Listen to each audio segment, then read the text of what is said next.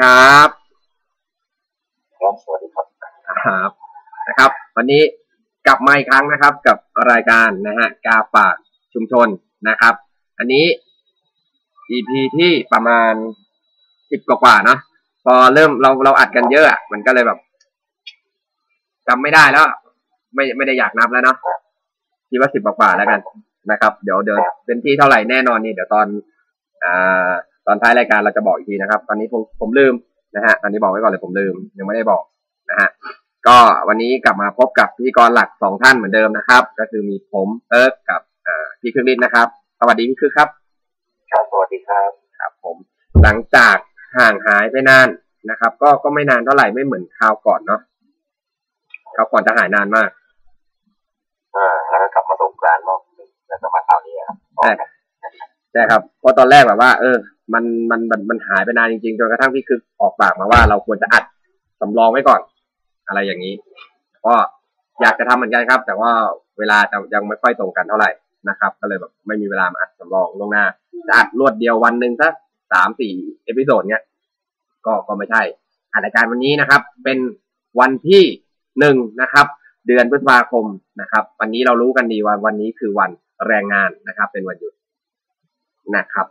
วันนี้เป็นวันหยุดก็เลย มีโอกาสมาได้เจอกัน อย่างพี่คึกนี่ก็ดูหลาย ๆ ท่านอาจจะแปลกใจนะครับ ว่าดูไม่ค่อยสดใสเหมือนทุก ๆ คราวนะครับ ที่เคยคุยกันมา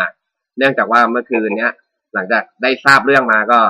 พอรู้มานิดหน่อยว่าพี่คึกได้ไปเข้าร่วมสงครามสงครามกลางเมืองมานะครับ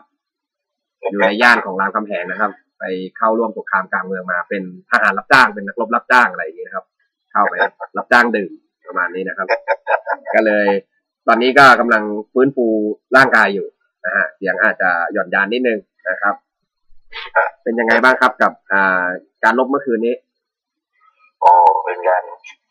ต่อสู้ที่ดูเดือดครับ เปลี่ยนสถานที่ถึงสองครั้งครับถึงก็ต้องแบบว่าต้องย้ายหลุมหลบภัยเลยใช่ไหมครับครับผมใช่ไหมคครัรับบผม เออทีมงานนี่ค่อยๆถอนตัวไปทีละคนสองคนเลยแสดงว่าค่าศึกนี่ค่อนข้างจะเตรียมตัวมาดีมากนะครับอ่าฝนตกด้วยอะไรด้วยฮะหลายปัจจัยครับสงครามสงครามนี้เกิดขึ้นอยู่เรื่อยๆนะครับ ก็คือแบบว่าเราจะเจอกันเป็นแบบยังไงอะเป็นประจำนะครับแบบแบบ อาจจะเป็นประจำสัปดาห์เลยก็ว่าได้นะครับสงครามที่เกิดขึ้นนี้นะฮะตัวผมเมื่อก่อนเองก็เคยไปร่วมรบกับที่คึกฤทธิ์มาเหมือนกันนะครับ ในหลาย ๆ สนามสมรภูมิไม่ว่าจะเป็นนะครับสามสิบเก้านะครับ ดีกรีนะครับ อันนี้เป็นเป็นชื่อสนามรบนะครับ หรือว่าจะเป็นอ่า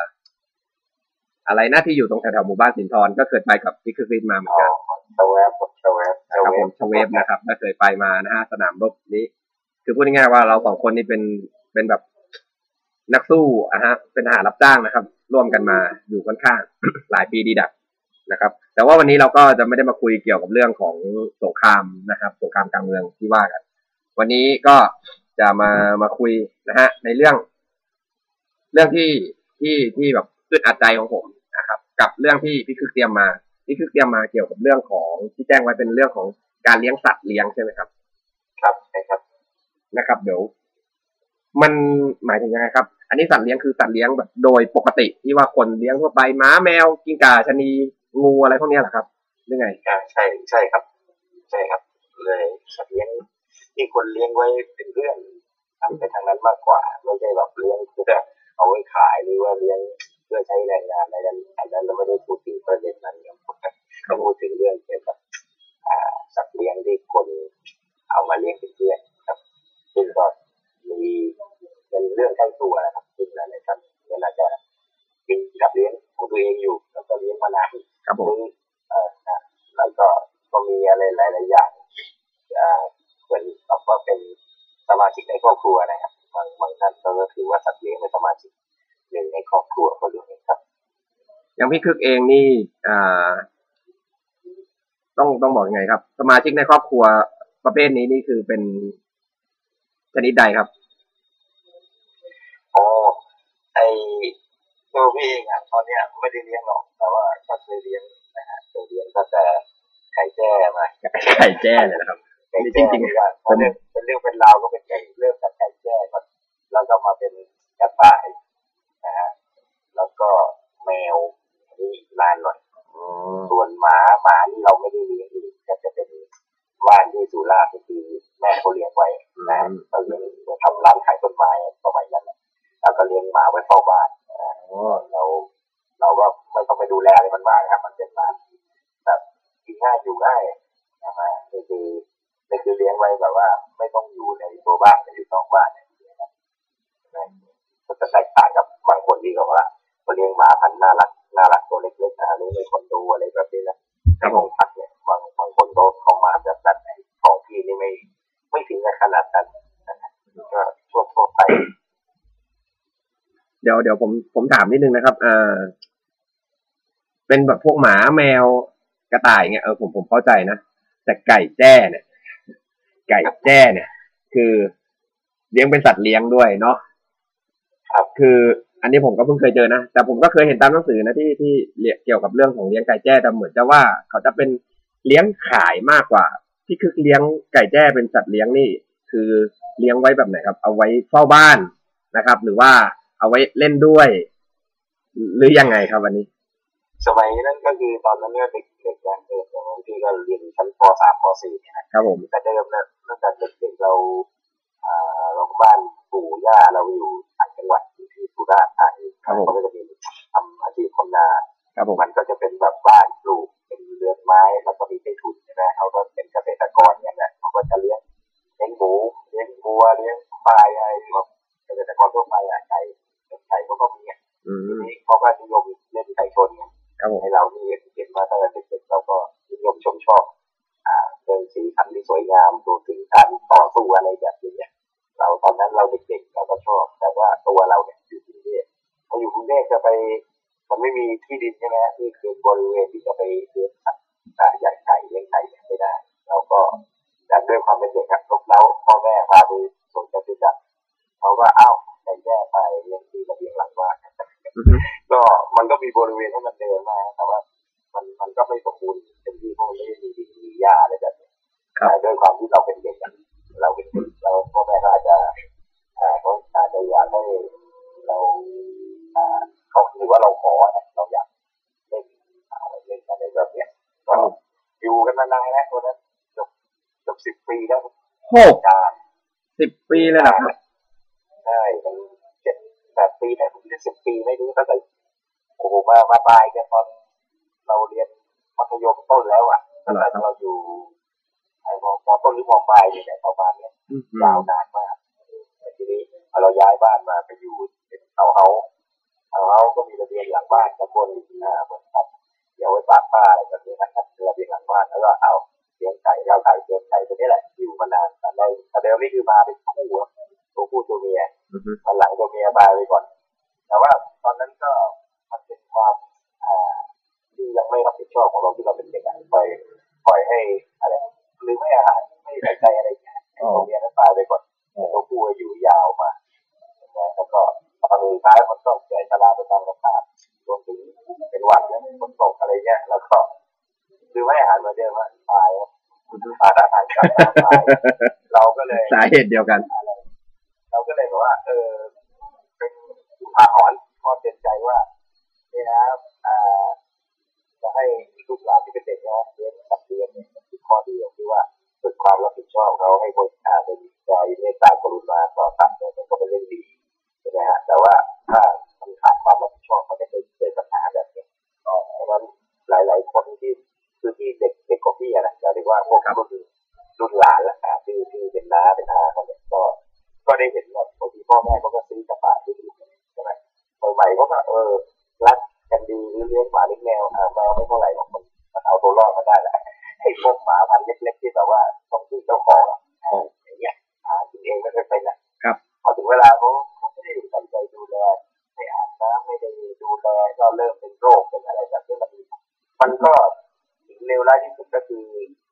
พอรู้สึกว่ามันเริ่มโตแล้วมันไม่น่ารักแล้ว ก็ปล่อยทิ้งไว้ก็เป็นอืมปัญหาเรื่องสุนัขจรจัดแมวจรจัดนะอย่างเงี้ย มันก็มาจากคน คนใช่ครับคนเลี้ยงที่สมมติส่วนมากจะเป็นเด็ก คือเด็กนี่คือว่าความรับผิดชอบเขาก็ยังไม่เยอะเท่าผู้ใหญ่ใช่ครับอันอันนี้เห็นด้วยเลทียนี้พออ่าพอก็เลยเป็นเป็นปัญหาอันหนึ่งนะแต่ตอนหลังๆมาพอพี่อยู่มัธยมปลายแล้วก็มีเด็กกระต่ายครับกระต่ายที่คือซื้อซื้อจากสวนจตุจักรอ่า คืออันนี้เขาซื้อมาคนอื่นเขาซื้อมาฝากเรา เราไม่ได้วอนที่จะเลี้ยงเองแต่โอเคเอามาแล้วก็เลี้ยงใหม่ๆก็น่ารักครับเด็กๆแบบนี้ว่ายังไอจะเป็นสัตว์ลูกสัตว์เล็กๆเนี่ยก็ยังน่ารักพอโตมาก็เริ่มหัดกันเองของตัวผู้ทั้งคู่ใช่ไหมเมื่อก่อนดูกระต่ายดูไม่เป็นหรอกว่าอันไหนตัวผู้ตัวเมียครับเดี๋ยวนี้ก็ยังดูไม่เป็นมันก็มาตอนเด็กๆก็ไปดูกันเลี้ยงรวมกันสองตัวพอโตขึ้นมาหน่อยเอาหัดกันละเริ่มเป็นห่วงอาณาเขตอะอือฮึจับกันในตัวมันก็ตกในท่อระบายน้ำสาหัสตายส่วนอีกตัวพออะไรอะพอเรา เราก็ไม่ค่อยอยากเลี้ยงละอ้าวมีคนก็รับไปเลี้ยงต่อคนรับไปเลี้ยงต่อ ก็ยังดีมีคนรับไป แต่เวลามันโตตัวใหญ่ใหญ่ใหญ่กว่าแม่เลยครับผมเหมือนดูยักษ์อะครับมันจะมันก็อะไรอะก็ต้องฝากเป็น ข้อเตือนใจสำหรับคุณผู้ฟังทั้งหลายที่มีลูกมีหลานเนี่ยที่เรียกว่าอยากเลี้ยงเลี้ยงในกรณีแบบนี้ต้องเข้าใจด้วยว่ามัน มันมีสภาพที่เปลี่ยนแปลงไปอะอ่าก็เหมือนคนนะเกิดแก่เจ็บตายใช่ไหมเหมือนกันนี่ว่าทำยังไงให้ให้ดูแลแล้วมันต้องรักจริงๆหรือสนใจจริงๆนะแล้วของพวกนี้คือมันหากินเองไม่ได้อะมันไม่ใช่แบบมาวัดอะไรที่แบบส่งนั้นนะนั่นคือเขาเลี้ยงกัน พ่อบ้านใช้งานได้อะไรมันก็ไปของมันได้อะครับผมแต่จะใช้อาสาพวกนี้เป็นสัตว์เลี้ยงลูกด้วยนมอืมก็ต้องอ่าฉีดยาอ่าทำพิษสุนัขบ้าใช่ไหมครับครับไม่ว่าจะกระต่ายหรือแมวก็เหมือนกันอ่าก็ต้องฉีดก็จะเป็นป้องกันโรคอ่าพิษสุนัขบ้าซึ่งตอนนี้ก็เป็นข่าวใช่ไหมครับว่ามีอ่าระบาดในบางพื้นที่แล้วก็มีคนเสียชีวิตเพราะโรคโรคนี้นะครับเดี๋ยวนี้ก็เลยมีการรณรงค์ว่าเมื่อฉีดยาแล้วก็จะมีอ่า ป้ายห้อยในที่ปลอกคอนะว่าฉีดยาแล้วนะครับให้ความมั่นใจกับชาวบ้านทั่วไปด้วย ครับก็ก็ประมาณนี้ครับที่อ่าเราเราให้ฟังก็อืมนอกเหนือจากนี้ก็จะเป็นพวกเลี้ยงปลาครับปลาตัวงามเนี่ยอืมมันเลี้ยงไว้ไว้เพื่อดูนะฮะอย่างว่าหาลูกยูงสวยๆเนี่ยอ่าก็เลี้ยงตำปลาลูกยูงที่เรา เราเข้าใจว่ามันสวยอย่างเดียวเรา เราไม่รู้ว่ามันดุมันกัดกันเองนะ จริงๆกัดเนี่ยเราเลี้ยงในที่แคบอ่ามันกัดกัดกันตายอะเหมือนเหมือนปลากัดอย่างเงี้ยเลยครับอ่าก็เลยมาทำที่ให้มันกว้างหน่อยแล้วมันก็ตอนนั้นก็เลี้ยงในกะละมังนี่แหละครับคือในกะละมังเรามองจากด้านบนเนี่ยมันมันก็ไม่สวยเหมือนที่ในตู้ปลาเนี่ยใช่ไหมตู้ปลาใช่ครับก็ตู้ปลานี่ก็เหมือนกันนะพอขาดความรับผิดชอบก็ก็จะตะไคร่ม่ออกมาขึ้นนะครับ ใช่ไหมฮะ แล้วก็อาหารอาหารเม็ดอะไรที่โรยไปก็เหมือนตูดน้ำเสียฮะน้ำเสียพลังงานเราได้เปลี่ยนน้ำไม่ไม่ไม่ได้เราเราเราก็ทุกอย่างฮะเพราะฉะนั้นเรื่องสัตว์เลี้ยงนี่ก็คือถ้าขาดความรับผิดชอบแล้วก็เสียอย่างเดียวนะเออก็อาจจะเล่าอยู่ประมาณเนี่ยฮะแล้วก็เอ่ออะไรนะเดี๋ยวพวกอืม ก็มีหลากหลายฮะอย่างเช่นปลากัดเนี่ยในตอนเด็กๆเราก็เลี้ยง ครับ เลี้ยงแบบว่าตามเพื่อนนะฮะเด็กผู้ชายก็ต้องเอาปลามากัดกันนี่แหละ แต่ว่า แต่ว่า ผมผมแต่ว่าผม ผมรู้สึกแบบสนใจมากเลยนะ กับการเลี้ยงไก่แจ้ของของพี่คึกเนี่ย อันนี้ผมผมสนใจนะสนใจนะเออคือเรามีกิจกรรมอะไรกับกับกับกับเขาบ้างไหมครับแบบที่ว่า เอ๊ะมีปอกคอนะจูงไปเดินเล่นอะไรอย่างนี้มีไหมฮะพาไก่แจ้ไปเดินเล่น หรือว่าแบบว่าพาไปแบบอาบน้ำแต่งขนอะไรอย่างเงี้ย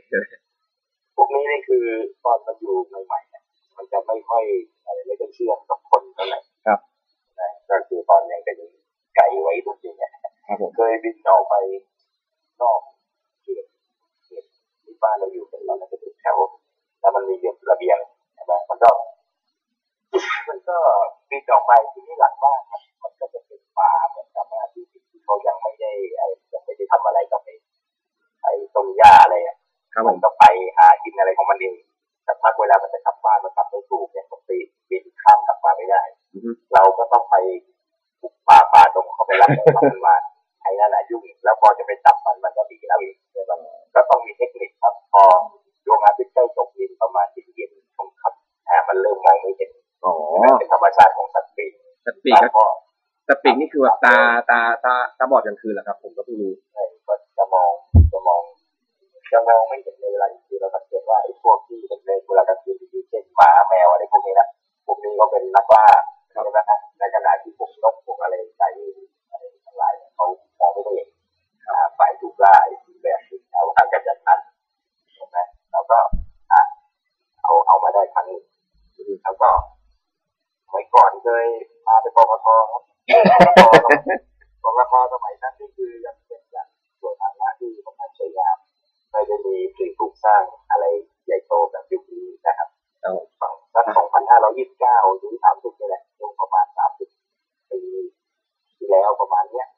าดว่าพาไก่มาเดินเล่นเลยฮะจะต้องผูกขาตอนนั้นผูกผูกขาไว้ แล้วก็ผูกขาไว้เหมือนกับว่าอะไรได้ไก่ไก่ไก่ก็เดินเล่นอะไรได้ไกลๆด้วยส่วนมากมันเป็นเรื่องจินตนาการของเรา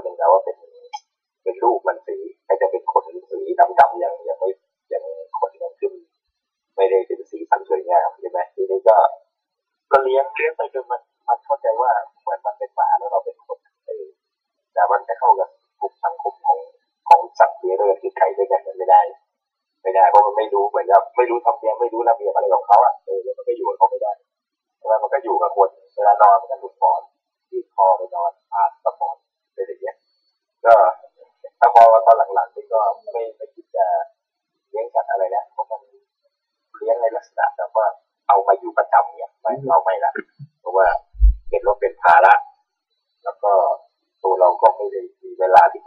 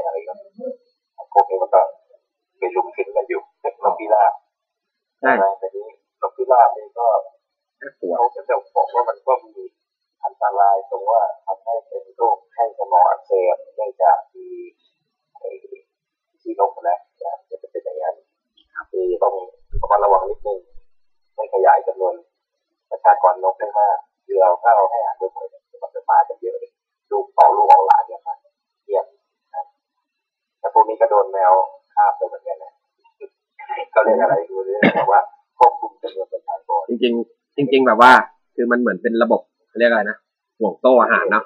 มันจะเป็นเหมือนระบบห่วงโต้อาหาร คืออย่างพวกเนี้ย บางทีนะมันก็เกิดการกระบฏขึ้นมาในห่วงโซ่เหมือนกันนะอย่างตัวผมเนี่ยผมผมผมก็เคยเจอประสบการณ์แบบนี้เหมือนกันนะการกระบฏเหมือนแบบการย้อนห่วงโซ่อาหารเนี่ยเราอาจจะคิดว่าหนูเนี่ย มันจะเป็นเหยื่อของแมวนะครับจะเป็นเหยื่อเหยื่อเหยื่อของแมว ผมเคยเจอมาแบบ หนูกินแมว เจอมาแล้วครับถึงกับหนูกินแมวมาแล้วนะครับ เจอ ผมเคยเจอหนูกินแมวมาแล้วนะครับ แล้วก็เมื่อก่อนนะผมอะผมไม่กลัวหนูนะผมไม่กลัวหนู แต่ตอนเนี้ยก็ไม่กลัวหนู ครั้งที่รู้สึกกลัวหนูอะมีครั้งเดียว ตั้งแต่เกิดมานะรู้สึกกลัวหนูมีครั้งเดียวไม่ใช่ครั้งที่มันกินแมวเลยนะตอนนั้นรู้สึกว่า อ่า ผมเคยไปเดิน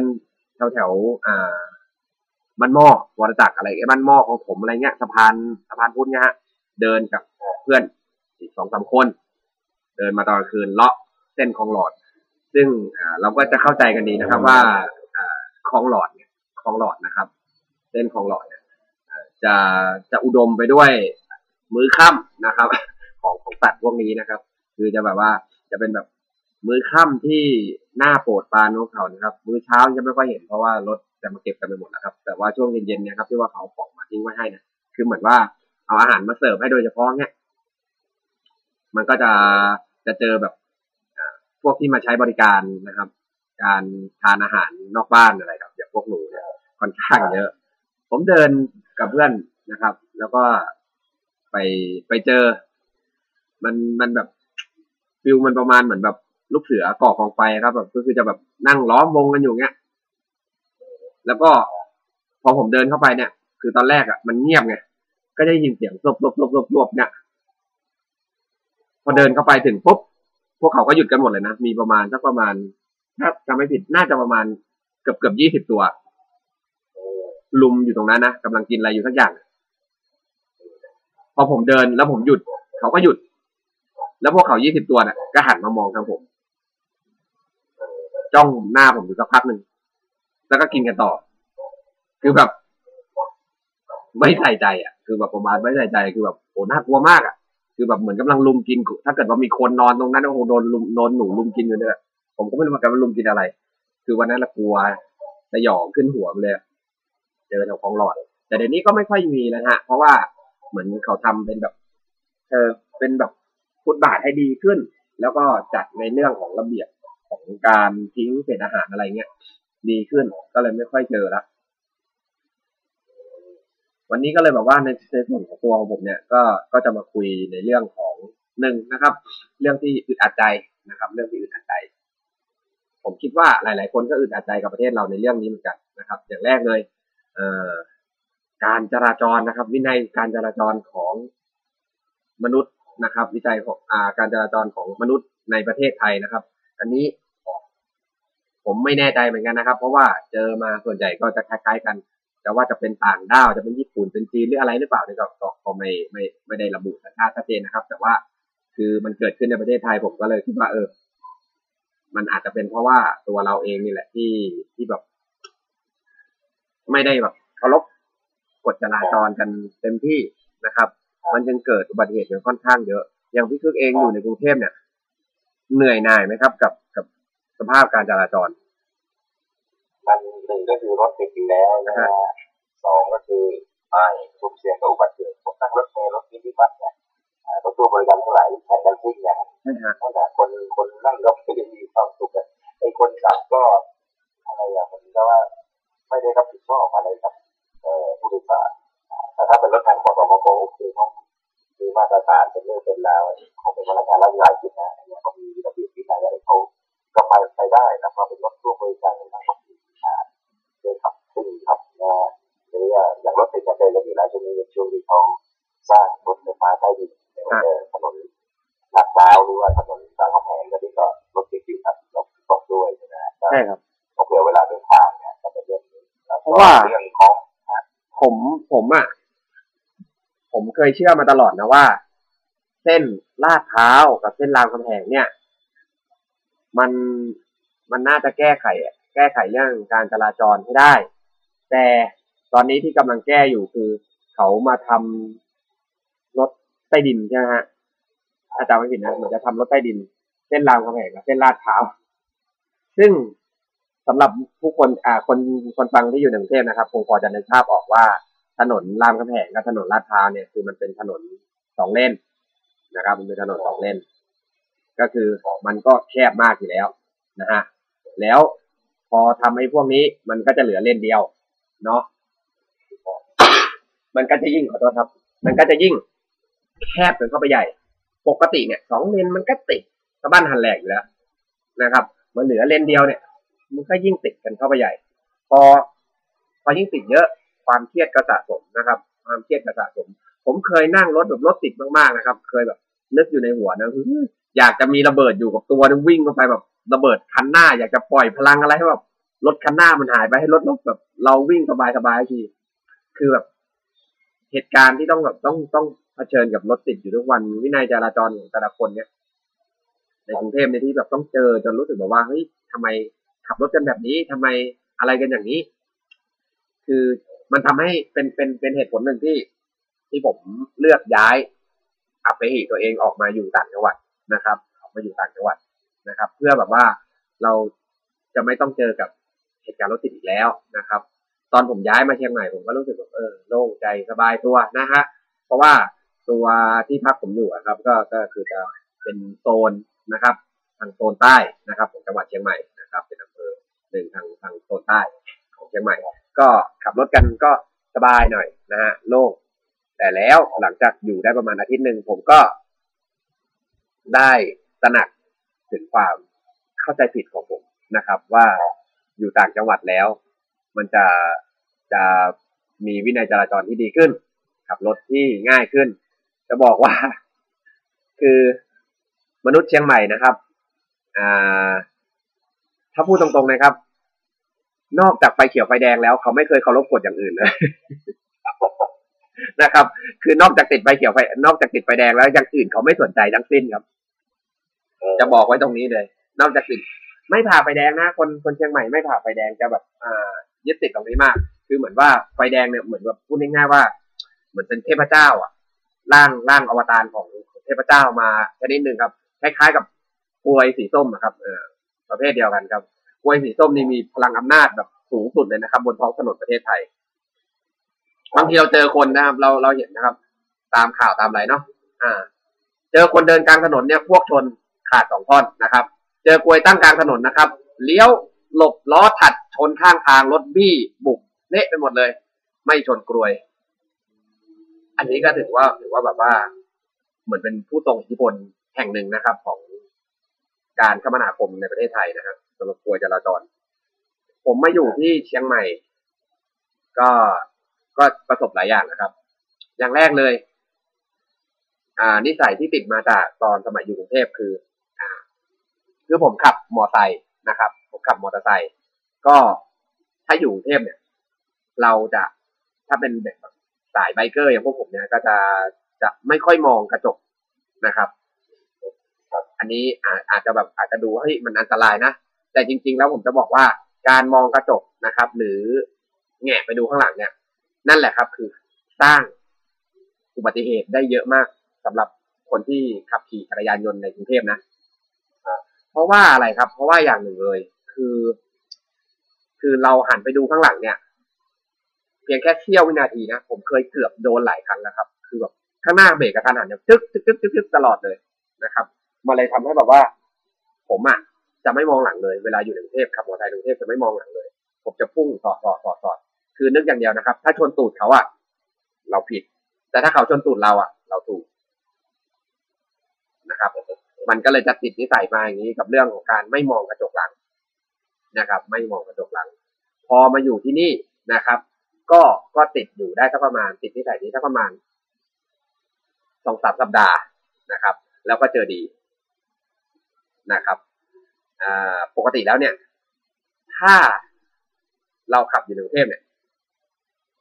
พวกรถใหญ่ๆเนาะไม่ว่าจะเป็นรถปิกอัพนะครับ เป็นเป็นเป็นรถหกล้อเล็กนะครับ เป็นรถบรรทุกขนาดใหญ่ พวกนี้เขาจะให้เกียรติเราอย่างมากนะครับพวกนี้คือเขาเขาจะไม่ไม่ค่อยอยากเข้ามาใกล้เท่าไหร่ เพราะเขารู้ว่าถ้าเกิดมีปัญหาอะไรขึ้นมาเนี่ยความผิดมักจะตกไปที่รถใหญ่มากกว่ารถเล็กนะครับจริงๆแล้วอันนี้อันนี้อันนี้ก็ก็ก็ส่วนหนึ่งนะครับ อันนี้ก็ส่วนหนึ่งแต่พอมาอยู่ที่นี่แล้วนะครับสำหรับรถบรรทุกในจังหวัดเชียงใหม่ นะครับ ไม่สนใจฉันไม่สนอะไรทั้งสิ้น ขวางมาฉันบี้หมดคือผมเคยจอดติดไฟแดงนะครับ จอดติดไฟแดง แล้วคือแบบว่า คือเราได้ยินเสียงอะ คือเข้าใจใช่ไหมครับ พวกรถบรรทุกใหญ่ๆเนี่ยมันจะเป็นแบบเบรกลมเนาะได้ยินฟี่มาเที่ยวหนึ่งฟี่ไปเที่ยวหนึ่งฟี่มาอีกเที่ยวหนึ่งพร้อมแงะไปดูอะ เชื่อไหมครับ ป้ายทะเบียนผมอะห่างจาก ห่างจากหน้ารถเขาประมาณหนึ่งฝ่ามือ คือบี้กันขนาดนี้เลย หลังจากนั้นมานะครับ คือผมต้องมองกระจกหลังตลอด ถ้าเห็นรถใหญ่ๆอย่างเงี้ย เพราะว่าบางทีอะเขาก็เขาก็แบบเหมือนแบบเขาไม่ค่อยสนใจอะเขาก็ไม่เบรกเหมือนเบรกไม่ทันก็ไหลมาเหยียบเนี้ยมีเหตุการณ์แบบนี้เกิดขึ้นเหมือนกันแถวแถวที่บ้านผมอยู่ก็มีนะครับ ไฟแดงแล้วเบรกไม่อยู่เนี่ย คือแบบแบบเหมือนว่า ขับเร็วมาตลอดอะแล้วรถหนักมันมันจะทำให้เบรกยากใช่ไหมครับ คือเวลาถ้าเข้าตัวเมืองเนี่ยเข้าในเขตชุมชนเนี่ยคือเขากำหนดอะไรไอความเร็วไว้อยู่แล้วว่า ไม่ควรเกิน 40 กิโลเมตรต่อชั่วโมงถ้าเป็นรถบรรทุกอะถ้าเข้าในตัวเมืองอำเภอที่ผมอยู่อะคือถนนถนนเส้นหลักถนนสายหลักอะสายเส้น1.8เนี่ยคือมันตัดผ่านตัวอำเภอผมพอดีเลย ซึ่งมันทำให้แบบว่ามันจะต้องมีรถบรรทุกนะครับ รถทัวร์รถตู้ รถโดยสารชนิดต่างๆ มากมายนะครับ ที่จะวิ่ง เพราะว่าอ่าอำเภอบ้านผมเนี่ยมันเป็นมันเป็นเหมือนประตูผ่านไปสู่จังหวัดต่างๆ อย่างเช่น จะลงกรุงเทพไปทางบ้านบ้านบ้านผมก็ได้ หรือว่าจะขึ้นไปแม่ฮ่องสอนก็ไปทางบ้านผมได้ จะไปพม่าก็ไปทางเส้นอำเภอบ้านผมได้ ก็เลยจะมีรถค่อนข้างเยอะ แต่ที่หลักๆ เลยคือจะเป็นพวกรถบรรทุก เนี่ยครับ จะขับค่อนข้างน่ากลัวมากนะฮะพวกเนี้ย คืออันตรายมากจริง แล้วพอมาอยู่ในเชียงใหม่เนี่ย คือมันเป็นอะไรที่แบบว่า ผมก็ไม่รู้เหมือนกันนะว่า เฮ้ย เขาจะเหมือนว่ายังไง อย่างที่ผมบอกตอนตอนต้นนะฮะว่า คนเชียงใหม่เนี่ย คือนอกจากไฟเขียวไฟแดงแล้วกฎจราจรอย่างอื่นเขาไม่สนใจเลยจนบางทีแบบก็ปาดออกมานะครับ ผมขับมอเตอร์ไซค์เนี่ยขับรถยนต์มาแล้วก็บี้ปาดมากับผมเนี่ยแบบ เกือบรถผมเกือบคว่ำนะ ผมก็เคยทะเลาะกัน จะจอดรถต่อยกันสองสามรอบแล้วเหมือนกันนะครับ เรื่องแบบนี้ คือจริง ๆ แล้วอะเออ คุณขับรถอะคุณก็ต้องเข้าใจอยู่ในเรื่องของว่าเอ้ยคุณรถใหญ่นะแล้วนี่เขารถเล็ก เออ คุณจะปาดอะไรเนี่ย คุณต้องคิดถึงเขาบ้างเออถ้าเขาเสียหลักล้มมา คุณอาจจะไม่โดนเขาว่าจริง แต่ว่าเสียหลักเนี่ย การเสียหลักเนี่ย คือถ้าเกิดคุณไม่เฉียว มันก็เสียหลักได้เหมือนกันถูกไหมฮะ มันก็สามารถทำให้เกิดอุบัติเหตุได้ และถามบอกว่าถ้าเกิดขับด้วยความเร็วสักประมาณเจ็ดสิบแปดสิบเนี้ยแล้วคุณปาดเข้ามาเลย มอไซค์เสียหลักเนี่ยล้มรถข้างหลังเขาก็เบรกไม่ทันอยู่แล้ว ก็ต้องโดนเหยียบเสียชีวิตแน่นอน คืออยากให้ถ้อยทีถ้อยอาศัยกันมาก ในเรื่องของการใช้ถนนนะครับ ที่เนี่ย เสียชีวิตกันเยอะ เรื่องเรื่องอุบัติเหตุบนท้องถนนเนี่ย แม้จะไม่เมาก็ตามนะค่อนข้างจะแบบว่า วินัยการวินัยจราจรของของประเทศเราอะมันค่อนข้างจะจะแย่หน่อย ส่วนตัวพี่คึกเองไม่ค่อยได้ขับรถเองใช่ไหมฮะก็ใช้รถสาธารณะรถเลยแท็กซี่อะไรว่าไปก็ แต่ว่ามันก็ต้องมาจนกับปัญหารถติดอยู่แล้วแหละแต่ว่าทางกรุงเทพมีจำนวนรถเยอะเนี่ยสถานเนี่ยอย่างเช่นแล้วก็ อะไรอะช่วงชั่วโมงเร่งด่วนคนรีบไปทำงานหรือว่านักเรียนเลิกเรียนอะไรแบบเนี้ยก็ปัญหาก็เยอะมากมาทีนี้ตอนนี้มันยังช่วงปิดเทอมนะเราเบาพอบางลงไปบ้างในช่วงเดือนสองเดือนเนี่ยอืมนะแต่ว่าพอเริ่มฝนตกหน่อยก็ก็ยุ่งยากขึ้นมานิดนึงเนี่ยอย่างตอนนั่งมอเตอร์ไซค์รับจ้างเนี่ย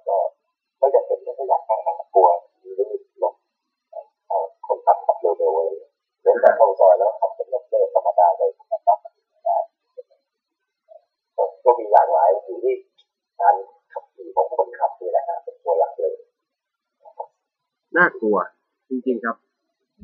มอไซค์รับจ้างเนี่ยก็ก็ก็ถือว่าเป็นแบบ ก็เป็นอีกอีก อ่าอีกอีกตัวอย่างหนึ่งที่ทำให้เกิดอุบัติเหตุกันบ่อยๆ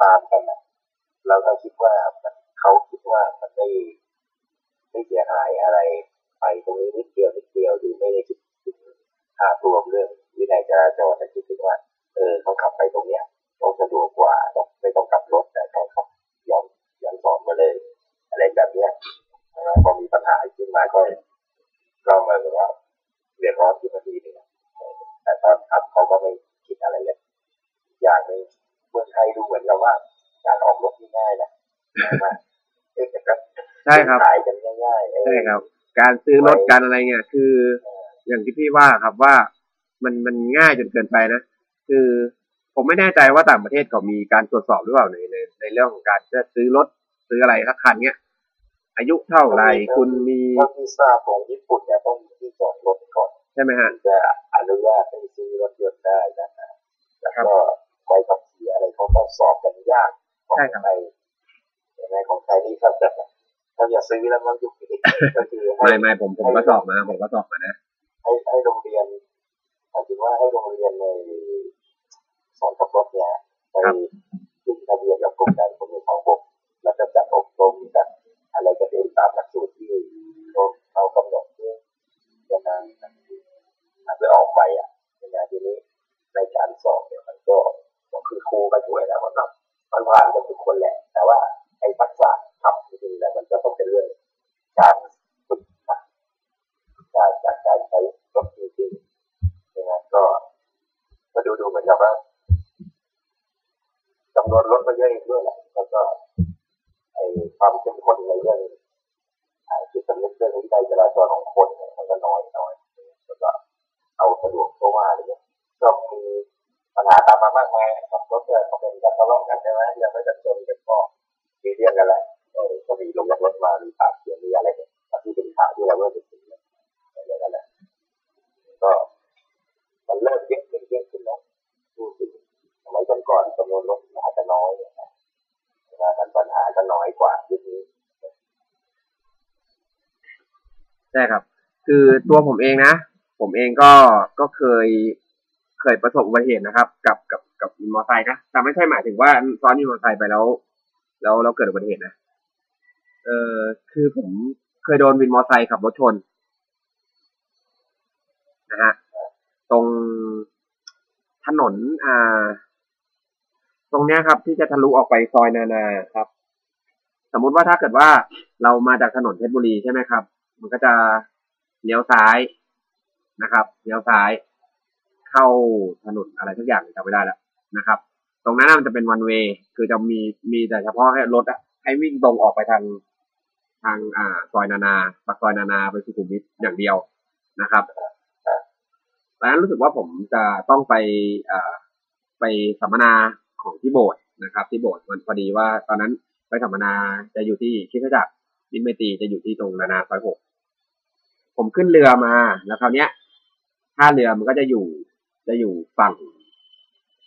ถ้าเกิดเข้ามา ถ้าเกิดเข้าปากซอยมันจะอยู่ทางฝั่งขวา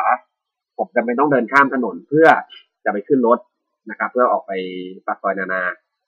นะครับ ผมก็เดินอยู่บนฟุตบาท แล้วคราวเนี้ย ด้วยความว่าอะเราก็มองว่ามันเป็นวันเวเนาะเราก็จะมองรถคือเป็นวันเวคืออะเดี๋ยวคิดง่ายๆนะถ้าเรามองตรงไปข้างหน้าเนี่ยรถมันจะมาจากทางซ้ายแล้วไปทางขวา เป็นวันเวแบบนี้นะครับ คือรถจะมาจากทางซ้ายมือแล้วไปทางขวานะครับ จนไปออกไปซอยนานานะครับ ดังนั้นเวลาผมจะข้ามถนนเนี่ย เนื่องจากเป็นวันเวมันเป็นวันเวผมก็จะมองไปทางซ้าย ว่ามีรถหรือเปล่านะครับ แล้วก็เพื่อจะข้ามไปเพราตรงนั้นมันจะไม่มี มันจะไม่มีทางมาลายนะครับ ก็มองทางซ้ายนะครับ มองแล้วรถโล่งไม่มีอะไรเลยนะครับพอก้าวเท้าขวา แตะลงมาบนพื้นถนนปุ๊บปังมอไซค์ขับสวนเลนขึ้นมาชนผมปิวอะบอกคำเดียวว่าปิวอะ ก็แบบว่าต้องไปโรงพยาบาลนะครับตอนนั้นก็โรงพยาบาลตำรวจเราพาไปก็ แต่ว่าก็ก็ไม่ได้เรียกร้องค่าเสียหายไม่ได้อะไรกับเขานะขอว่าเออ เพราะว่าเราก็เข้าใจเขาว่า เขาก็ทำมาหากินแต่ว่าเอ้ยเราก็เจ็บตัวเราก็ไม่รู้จะพูดยังไงอะแต่ก็แบบก็โอเค สงสารเขาก็ไม่ได้ไม่ได้เรียกร้องอะไรมากเลยนะแค่ขอเออพาไปโรงพยาบาลพาไปหาหมอเสร็จจบแล้วนั่นแหละครับ คือมันทำให้เห็นว่าเฮ้ยคุณขับสวนเลนเนี่ย อันนี้ผมเข้าใจนะ เพราะว่า เออมันมันมันก็มันไม่สามารถแบบขับอ้อมไปไกลมากเพื่อเพื่อกลับมาตรงวินได้ แต่ว่าถ้าเกิดว่าคุณขับสวนเลนอยู่แล้วเนี่ย คุณรู้อยู่แล้วว่ามันผิด คุณควรจะมองให้ดีถูกไหมเหมือนเวลาเราทำอะไรผิดเนี่ยเราก็จะต้องระมัดระวังตลอดว่าเอ้ยเรารู้ว่าผิดแล้วเราก็จะมองว่า เอ้ย จะมีใครมาเห็นหรือเปล่า หรือว่ามันจะไปเป็นมันจะมีอะไรที่ว่าเกิดเหนือเกินความเคลื่อนไหวเราหรือเปล่า ถ้าผมขับรถสวนเลนเนี่ยถามบอกว่าเคยขับไหมผมว่าขับอยู่ประจำ การขับรถสวนเลนแต่ว่าผมก็จะขับช้าแล้วผมก็จะมองข้างหน้าแบบ อย่างเพ่งมากมีสมาธิมากนะครับ เพราะว่าถ้าเกิดอุบัติเหตุขึ้นมายังไง แน่นอนละเราแค่เราขับสวนเลนก็ผิดแล้วขับไปชนคนเนี่ยยิ่งผิดหนักใหญ่เลย มันเลยแบบว่าเอ้ยคุณต้องแบบคุณต้องแบบดูให้ดีก่อนนะไม่ใช่เกิดอะไรขึ้นง่ายๆอย่างนี้นะครับ แล้วในกรุงเทพเนี่ย เรื่องการจราจรเนี่ย ขนาดว่ารถติดขนาดนี้นะครับ รัฐบาลนะครับ จะขอสร้างรถไฟความเร็วสูง แต่ตอนเนี้ยผมมองว่าการแก้ปัญหาอย่างแรกเลยคุณควรจะไปจัดการกับพวกรถตู้ความเร็วแสงก่อนนะครับรถตู้นี่แบบโอ้โหผมยอมรับจริงๆนะว่าขับแบบโหเร็วมากจริง ไม่รู้ว่าเขาใส่เครื่องพวกอะไรอะพวกสกายไลน์พวกแบบเครื่องแบบเครื่องรถแข่งอะไรอย่างนี้หรือเปล่าโอ้โหผมเห็นเยียบทีกันร้อยสี่ร้อยห้าอย่างนี้รถตู้นะครับ รู้สึกแบบโอ้โหเหยียบเร็วมาก ขับน่ากลัวเนาะอันตรายแล้วเกิดเหตุจากจากรถตู้เนี่ย เกิดทีเนี่ยด้วยความเร็วที่สูงอะโอกาสที่คนที่อยู่ข้างในจะรอดชีวิตเนี่ย น้อยมากจริงๆเนาะเคยเห็นหลายเคสละชนกันทีไรแบบโอ้โหกระจัดกระจายกันหมด มีที่ว่าตอนนู้นอะไรนะคดีแพรวาใช่ไหมที่ว่าชนแล้วก็เสียชีวิตกันไป มากมายกายกอง เสร็จแล้วก็มีอะไรกันที่ตกไอเนี่ยไอ้มันคดีเดียวกันหรือเปล่าครับที่ว่าตกลงมาตรงแถวหน้า ไอ้นั่นน่ะอาจจะคดีเดียวกันครับไอ้ที่องค์การปรมาณูเพื่อสันติภาพอะนะอืมนี่คนละคดีมาดับใช่ไหมครับนี่คนละคดีป่ะครับ น่าจะคนละคดีนะโอ้น่าจะน่าจะคนละคจำดีไม่ได้ว่าค่อนข้างเยอะ คดีรถตู้จะเกิดขึ้นทีแล้วแบบน่ากลัว มีคนรู้จักเหมือนกันที่เคยเกิดเหตุขึ้นมาบนรถตู้ คืออ่านั่งนะครับ นั่งไปในรถตู้คันนั้น แล้วรถตู้หลับในนะครับ คนทั้งคันเสียชีวิตหมดแล้วคนคนนี้คนรู้จักคนนี้คือเป็นคนที่รอดชีวิตแต่ว่ากลายเป็นคนกลัวรถตู้ไปเลยเขาจะไม่นั่งรถตู้อีกแล้วคือถ้าไม่จำเป็นเนี่ยก็คือจะไม่นั่งเลยคือแบบเหมือนแบบ คือเขานั่งเหมือนแบบนั่งเบาะเบาะกลางครับ ตรงแบบเสริมอะคือไม่ใช่คือเบาะรถตู้มันจะเป็นสองฝั่งใช่ไหมครับ จะมีฝั่งที่เป็นเบาะเดียวกับเบาะคู่ แล้วก็เบาะยาวอันข้างหลังนะครับ อันนี้เหมือนว่านั่งในที่ว่าเขาเสริมมาช่วงระหว่างกลางระหว่างเบาะคู่กับเบาะเดียวนะครับ ตอนคว่ำแล้ว คือเหมือนตัวลอยอะครับ แล้วคนอื่นก็ลงมาทับ อย่างเงี้ยคนที่ลงมาทับเนี่ยก็ตายกันหลายคนมากนะครับแต่ว่าคนรู้จักผมคนเนี้ยเขารอดมาได้ เป็นเหตุการณ์ที่ฝังใจเลย เราคุยเรื่องซีเรียสกันนานเกินไปหรือเปล่าครับพี่ใช่ไหมผมว่านะมันมันคุยซีเรียสกันนานเกินไปจนแบบ มันเริ่มจะผิด concept รายการแล้วนะครับ เอานี่ดีกว่าเราเราเราหักมุมมาหน่อยนะครับพอดีว่านะครับ เมื่อไม่กี่วันมานี้นะครับถ้าใครแบบว่ามาดู Facebook ผมนะครับวันสองวันก่อนเดี๋ยวคงจะเห็นว่าผมได้บ่นบางอย่างลงไปนะครับบ่นบางอย่างลงไปบน Facebook นะครับ เกี่ยวกับบุคคลท่านหนึ่งนะครับนะครับ บุคคลท่านหนึ่งนะครับ บุคคลท่านนี้น่าจะไปเล่นในเรื่องของมาเวลมานะครับ เล่นหนังมาเวลมานะครับ เรื่อง Black Panther นะครับไม่ทราบพี่คึกได้ดูหรือยังยังครับยังนะครับ เรื่องเรื่อง Black Panther นะครับวันนี้คือคุณเปรมชัยกันสูตรนะครับอันนี้เรื่อง Black Panther นะครับนะครับ คนคนนี้นะครับเอ่อเขาเป็นใครนะครับ อ่าอย่างอย่างแรกที่รู้นะครับ เขาเป็นอ่า ประธานบริหารของบริษัทอิตาเลียนไทยนะครับอ่าอย่างที่ท้องเลยเขาเขาเป็นในายจ้างของเพื่อนผมคนหนึ่งนะครับนะครับ เป็นในายจ้างของเพื่อนผม แล้วก็ผมลองลองคลิกดูเมื่อกี้นะครับ เล่นๆนะครับอ่าวิกิพีเดียนะครับ ผมคิดว่าน่าจะมีคนมาจัดการให้แล้วครับ อ่าพี่คืออยู่หน้าคอมไหมครับโอ้ไม่ได้ครับไปไปแบบกระโดขอใช้แผ่นใช่ไหมครับอันนั้นอาจจะมองไม่เห็นนะครับคือเดี๋ยวลองลองแวะเข้าไปดูในวิกิพีเดียได้นะครับเออ มีเหมือนคนมีคนแก้วนะครับเปรมชัยกนสูตรเกิดวันที่ 9 มีนาคม พศ 2497 นะครับ เป็นเกย์ของนี่เอามาใส่ในวิกิพีเดียอย่างว่านะครับ วิกิพีเดียมันเป็นอะไรที่ที่แบบ คนนะเข้ามาแก้ไขข้อมูลได้นะครับ คนเข้ามาแก้ไขข้อมูลได้นะครับ ก็เลยแบบว่า อ่า มาอ่านประวัติเขานิดนึงนะครับ อ่านประวัติเขานิดนึงก็คือในเรื่องของคุณเปรมชัยเนี่ยว่ามีที่มาที่ไปยังไงนะครับ เป็นเป็นคนแบบไหนมายังไงอะไรเงี้ยครับคือว่าอ๋อพอมาดูแล้วก็คือว่าก็เกิดมาจากในตระกูลที่ค่อนข้างไฮโซนะครับ ก็อยู่ในตระกูลสูงอยู่นะครับพ่อเป็นเป็นหมอนะครับพ่อเป็นหมอแม่เป็นอ่าเจ้าจ้านะครับ เป็นหมอมราชวงศ์นะครับ คุณพันจิตนะครับอ่าอันนี้ผมผมเดี๋ยวเดี๋ยวนะครับ ใครฟังไม่ใช่ว่าผมผมมาอะไรนะครับ อันนี้ผมอ่านจากวิกิพีเดียนะจะจะมาบอกว่าผมไปล้อเลียนไม่ได้นะ อันนี้ผมผมอ่านจากวิกิพีเดียมานะครับ จริงๆฟ้องร้องผมไม่ได้นะเพราะถ้าฟ้องร้องผมเนี่ยต้องฟ้องร้องวิกิพีเดียด้วยเนาะนะครับ อันนี้ผมอ่านจากวิกิพีเดียนะครับนะครับ ก็สำเร็จการศึกษาระดับประถมศึกษาและมัธยมเนี่ยจากโรงเรียนจิรดาคือเป็นโรงเรียนหลวงนะครับ แล้วก็ไปต่อนะครับอะเดี๋ยวบอกก่อน เป็นอ่าคุณเปรมชัยเนี่ย เป็นบุตรคนโตนะครับ บุตรเอ้ยบุตรชายคนสุดท้องจากจำนวนพี่น้องห้าคนนะครับ ของนายแพทย์นะครับชัยยุทธกันสูตรแล้วก็ หม่อมราชวงศ์พันจิตกันสูตรนะครับสกุลเดิมคือวรวันนะครับ จบการศึกษาตั้งแต่ประถมถึงมัธยมเนี่ยที่โรงเรียนจิรดาเป็นโรงเรียนหลวงเนาะแล้วก็ไปศึกษาต่อที่อเมริกาสำเร็จการศึกษาระดับปริญญาตรีด้านวิศวกรรมเหมืองแร่นะครับ ปริญญาโทนะครับ ด้านบริหารธุรกิจจากมหาลัยเซาเทิร์นอะไรเนี่ยเซาเทิร์นแบริงเซาเทิร์นแบอะไรเนี่ยเอ้ยมหาลัยเซาเทิร์นแคลิฟอร์เนียนะครับ ก็คือว่า เหมือนจบมาในสายของของที่เขาทำงานนี่แหละครับ ก็เรื่องของเหมืองแร่กับกับก่อสร้างก็เข้าใจว่าเป็นทางเดียวกันทางอุตสาหกรรมก่อสร้างเนาะนะครับด้านการทำงานเนี่ยอ่า คุณพ่อของเขาได้ก่อตั้งบริษัทนะครับอิตาเลียนไทยเดเวล็อปเมนต์จำกัดมหาชน ร่วมกับอ่าคุณจิออร์จิโอแบลิงซิลีอ่าแบลิงเซียรี่นะครับ เมื่อพศ 2501และก็ภายหลังจากการเสียชีวิตของ คุณจิออร์จิโอนะครับในปี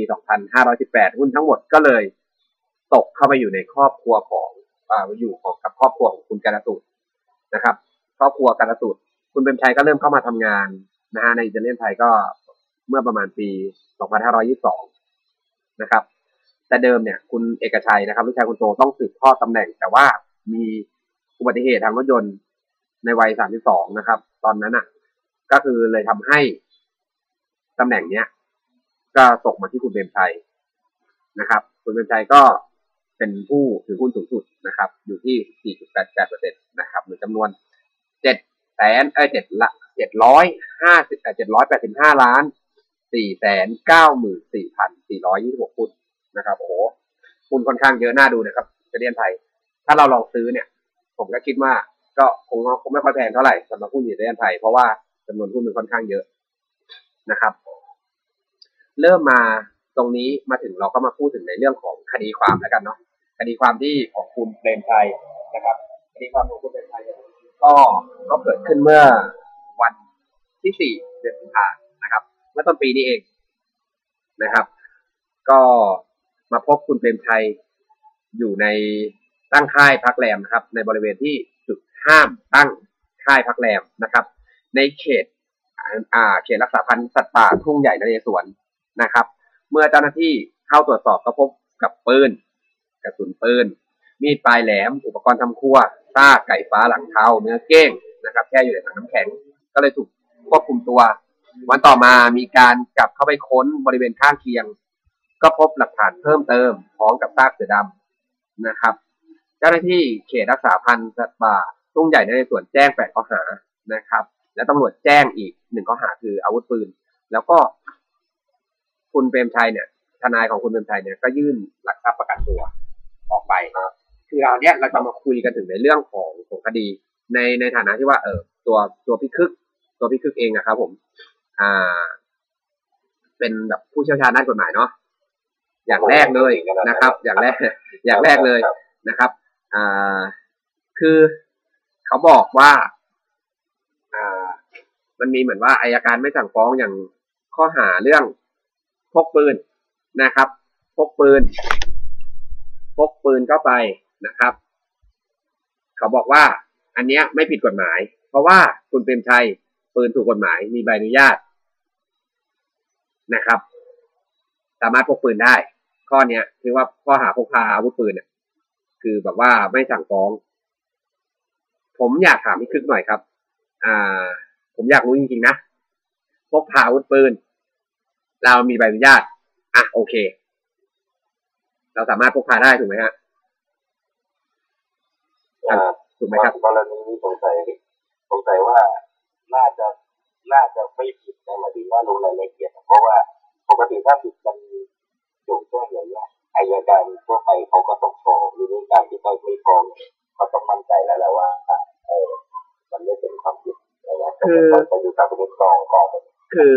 อ่าโอเค อันเนี้ยผมเข้าใจครับ อันเนี้ยเข้าใจว่าไม่ผิดคือสามารถพกปืนได้ งั้นผมถามหนะครับ เราเรากฎหมายบ้านเราเนี่ย เราให้พกปืนเพื่อหนึ่งการกีฬาถูกไหมครับสองคือเรื่องของการพกไว้เพื่อป้องกันเหตุที่จะเกิดถูกไหมครับ ถูกไหมฮะ แล้วมีข้อข้ออื่นไหมครับ ที่ที่ที่จะสามารถทำให้พกปืนออกไปได้ ก็ของเขาไม่น่าจะเข้าไอ้ทั้งสองข้อเนี่ยแต่ว่าอ่าโอเคข้อไปเข้าไปในป่ามันก็ต้องอ่าใช่มีการป้องอ่ากันอ่าอ่าโอเคโอเค อันนี้ อันนี้ผมเข้าใจอาจจะได้ข้อนั้นอะอันเนี้ยอันเนี้ยผมเขาก็เลยนะครับบอกอันนี้อันนี้ผมเข้าใจ อันนี้ผมอยากถามกลับนะคะอะโอเค เราพกปืนหนึ่งเลยครับ คือเพื่อกีฬากับสองคือว่าเพื่อป้องกัน โอเค คุณพกเข้าป่าก็ใช่ แต่ว่าที่ผมสงสัยคือ ที่เขาบอกว่ามันไม่ผิดที่ว่าคุณเข้ามาตั้งแคมป์ในบุกรุกในป่าเนี่ยมันไม่ผิด เพราะว่าหัวหน้าวิเชียนอนุญาตหัวหน้าวิเชียนอนุญาต คือผมสงสัยตรงนี้นะครับ คือหนึ่งคุณพกปืนเข้ามานะครับสองเลย อะ คุณเข้ามาคุณบอกว่าไม่ผิด คุณคุณแก้คุณพูดมาแบบนี้ แต่ว่าคุณพกปืนเข้ามาแล้วไปตั้งค่ายนะครับพักแรมนะครับ ในจุดที่ห้ามตั้ง อันเนี้ยคือมันส่อเจตนาถูกไหมครับ ถ้าจะบอกว่าคุณไม่ได้มาเพื่อล่าสัตว์ป่า เพราะว่าอย่างหนึ่งเลย อ่าเราเราลองคิดกันง่ายๆเนาะคือเขาว่าอนุญาตให้อยู่แล้วให้คุณเข้ามา คุณพกปืนเข้ามาในในเขตอนุรักษ์ไอเขตในเขตอุทยานแห่งชาติเขตอนุรักษ์พันธุ์สัตว์เนี่ยเขาก็อนุญาตให้อยู่แล้ว เพราะว่าหนึ่งเลย คุณยื่นมาเพื่ออะไรอะ คุณยื่นใบมาแบบว่า เออผมจะเข้ามาล่าสัตว์นะหรือเปล่า คุณยื่นแบบนั้นเหรอครับถามจริงๆ ถ้ายื่นแบบนั้นแล้ว ฝ่ายหัวหน้าฝ่ายฝ่ายแบบกรมไอเนี่ยกรมอุทยานและสัตว์ป่าเนี่ยเขายังอนุญาตเนี่ย เออ จับไปเลย หัวหน้าวิเชียนนะจับไปเลย จริง ๆนะครับ ผมอยากรู้ว่าคุณยื่นว่าขอมาพักแรมแบบไหน พักแรมในเขตที่คือผม อันนี้ผมคิดเอาเองนะว่า เขามาขอพักแรมในเขตที่มันจัดบ้านพักให้หรือเปล่า เพราะว่าอย่างอย่างตอนนี้ผมอยู่อยู่ในอุทยานแห่งชาติอินทนนท์เนาะมันก็จะมีโซนที่ว่าเป็นจุดให้พักแรม เนี่ยคือผมมาอยู่ตรงนี้ ถ้าเกิดผมมีใบอนุญาตผมพกปืนมาอยู่ตรงเนี้ยถามว่าพกได้ไหมพกได้ โอเค ผมพกไว้ป้องกันตัวไม่มีอะไร แต่ถามบอกว่าการพกปืนเข้ามา แล้วไม่อยู่ในจุดที่เขาจัดเตรียมไว้ให้ คุณออกไปอยู่ข้างนอก คุณตั้งใจมาทำอะไรถูกไหมฮะอันนี้ที่ผมไม่พอใจนะที่ผมแบบ รู้สึกอึดอัดมากว่าทำไมก็หาว่าเอ้ยไม่ได้ล่าสัตว์คือบอกว่าก็คุณให้ผมเข้ามา คือ ผมว่ามันมันแปลกๆนะกับกับคดีอย่างเนี้ยก็คือที่เขาถูกจับกลุ่มอะแต่ครั้งแรกไม่ได้ถูกจับกลุ่มติดเลยครั้งแรกเนี่ยมีการตามหาใช่ไหมว่าทำไม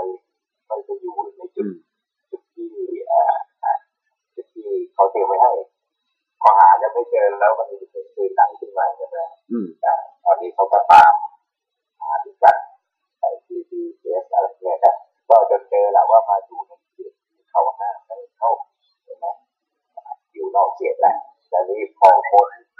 แน่นอนเนี่ยเจออาวุธปืนเนี่ยเขามีอยู่แล้วอ่าก็จะอ้างว่ามีใบอนุญาตหรือเปล่าอันนี้เทียมอืมถ้าจะเจอบ้างบ้างสักใช่ไหมเจออุปกรณ์ปรุงอาหารทำอาหารเนี่ย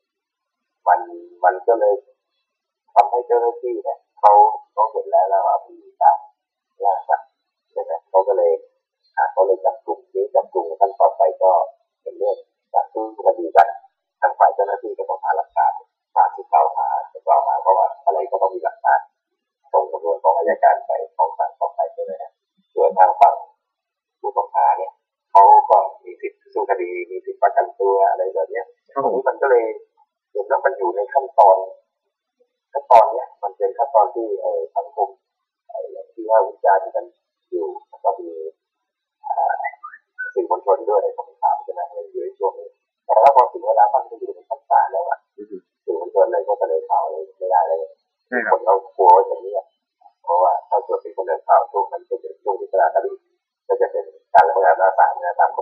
อก ธห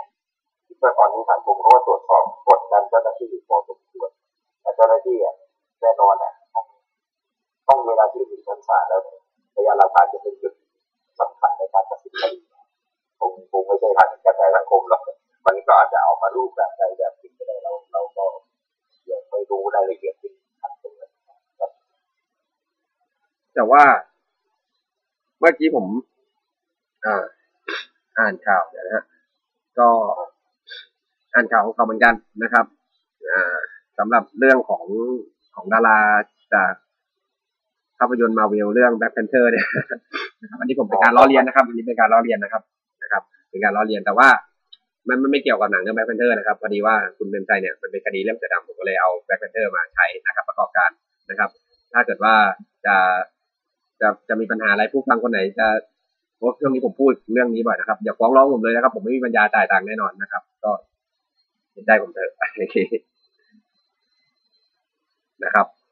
สำหรับในเรื่องของของคุณเปรมชัยเนี่ย หลายๆหลายๆหลายๆเคสที่เห็นมาเนี่ย ผมก็รู้สึกว่า มันสลดนะฮะสลดเกี่ยวกับกับกับกับเรื่องของของของการทำงานของกระบวนการยุติธรรมนะฮะรู้สึกแย่เนาะผมรู้สึกไม่ค่อยดีเท่าไหร่เลยกับกับกระบวนการยุติธรรมของประเทศไทย นะครับ วันนี้อาจจะค่อนค่อนค่อนข้างดราม่านิดนึงนะครับ กับรายการข่าวภาคส่วนอาจจะพยายามจะฉีกกับเรื่องออกมาครับแต่พอดีแบบมันอึดอัดใจมากครับเรื่องนี้โดยส่วนตัวพี่ครึ่งมอง มองเป็นยังไงบ้างครับ กับกับเรื่องแบบนี้ก็ตอนนี้มันมันสังคมมันกำลังจะเปลี่ยนแปลงเปลี่ยนแปลงเปลี่ยนผ่านเหมือนกับว่าอะไรก็ตามที่มันเคยทำผิดมาตลอดเนี่ยปัจจุบันมันก็ถูกตรวจสอบมาขึ้น ทางฝั่งเจ้าหน้าที่หรือจะเป็นระบอบอุปถัมภ์อะไรทางราชการจะมาเขาก็ต้องต้องตัวแหละมันเป็นลักษณะว่ายึดตัวกฎหมายในลักษณะที่ที่ถูกต้องมากขึ้น แล้วก็ไอการละเว้นผู้กระทำความผิดอะไรเนี่ยก็ยากขึ้นมายากขึ้นมาเขาก็ต้องมีวิธีอะไปอีกขั้นหนึ่งอะนอนหละคน คนทำผิดแต่ไม่อยากรับผิดมันต้องมีใช่ไหมอ่าสิ่งที่เขาไม่ยอมรับอะเขาก็ต้องหาวิธีที่ยากขึ้นแหละมันไม่ง่ายแบบที่คนก่อนที่บอกว่าอ่าคุยกันให้เงียบๆใต้โต๊ะรับรับก็ออกมาเรียบร้อยดีอันนั้นคือทุกอย่างนะพอพอเรื่องมันถูกเสนอในสังคมกว้างกว้างและวงกว้างแล้วมันมันก็จะมีการตรวจสอบเห็นด้วยไม่เห็นด้วยอะไรแต่ทีนี้ว่าการ การตรวจสอบเนี่ยมันควรจะอยู่บนพื้นฐานของข้อเท็จจริงที่ถูกมายตาเราคนทั่วไปที่ไม่ได้อยู่ในเหตุการณ์ของเขาเราก็รับฟังจากสื่อมวลชนเนี่ยมันก็มันก็ถือว่าก็ถือได้ระดับนึงแต่ก็แค่จริงอะไรที่เป็นรายละเอียดเนี่ยเราก็ไม่รู้หรอกนะครับก็ไม่รู้ใครรู้ดีที่สุดอ่าทางคิดว่าคนที่รู้ดีที่สุดก็น่าจะเป็นคนที่อยู่ในเหตุการณ์นั้นครับผม ไม่ไม่ว่าจะเป็นตัวฝ่ายผู้กระทำความผิดหรือทางชุดตัวหน้าชุดที่จับกลุ่มอะไรแบบเนี้เขาก็ต้องรู้เขาต้องเก็บเกี่ยวกับมาอะไรทีนี้เวลา เวลามาเป็นคดีแล้วหรือเป็นข่าวแล้วเนี่ยที่เชื่อว่ามันออกมาไม่หมดข้อมูลมันออกมาไม่หมดทั้งหมดเพราะมันแม้กระทั่งเจ้าหน้าที่ของรัฐที่ซื่อสัตย์ตรงไปตรงมาแล้วแต่ว่าเขาก็เขาก็ไม่มีอิสระที่จะทำได้ร้อยเปอร์เซ็นต์แบบที่สังคมคาดหวังก็จะมี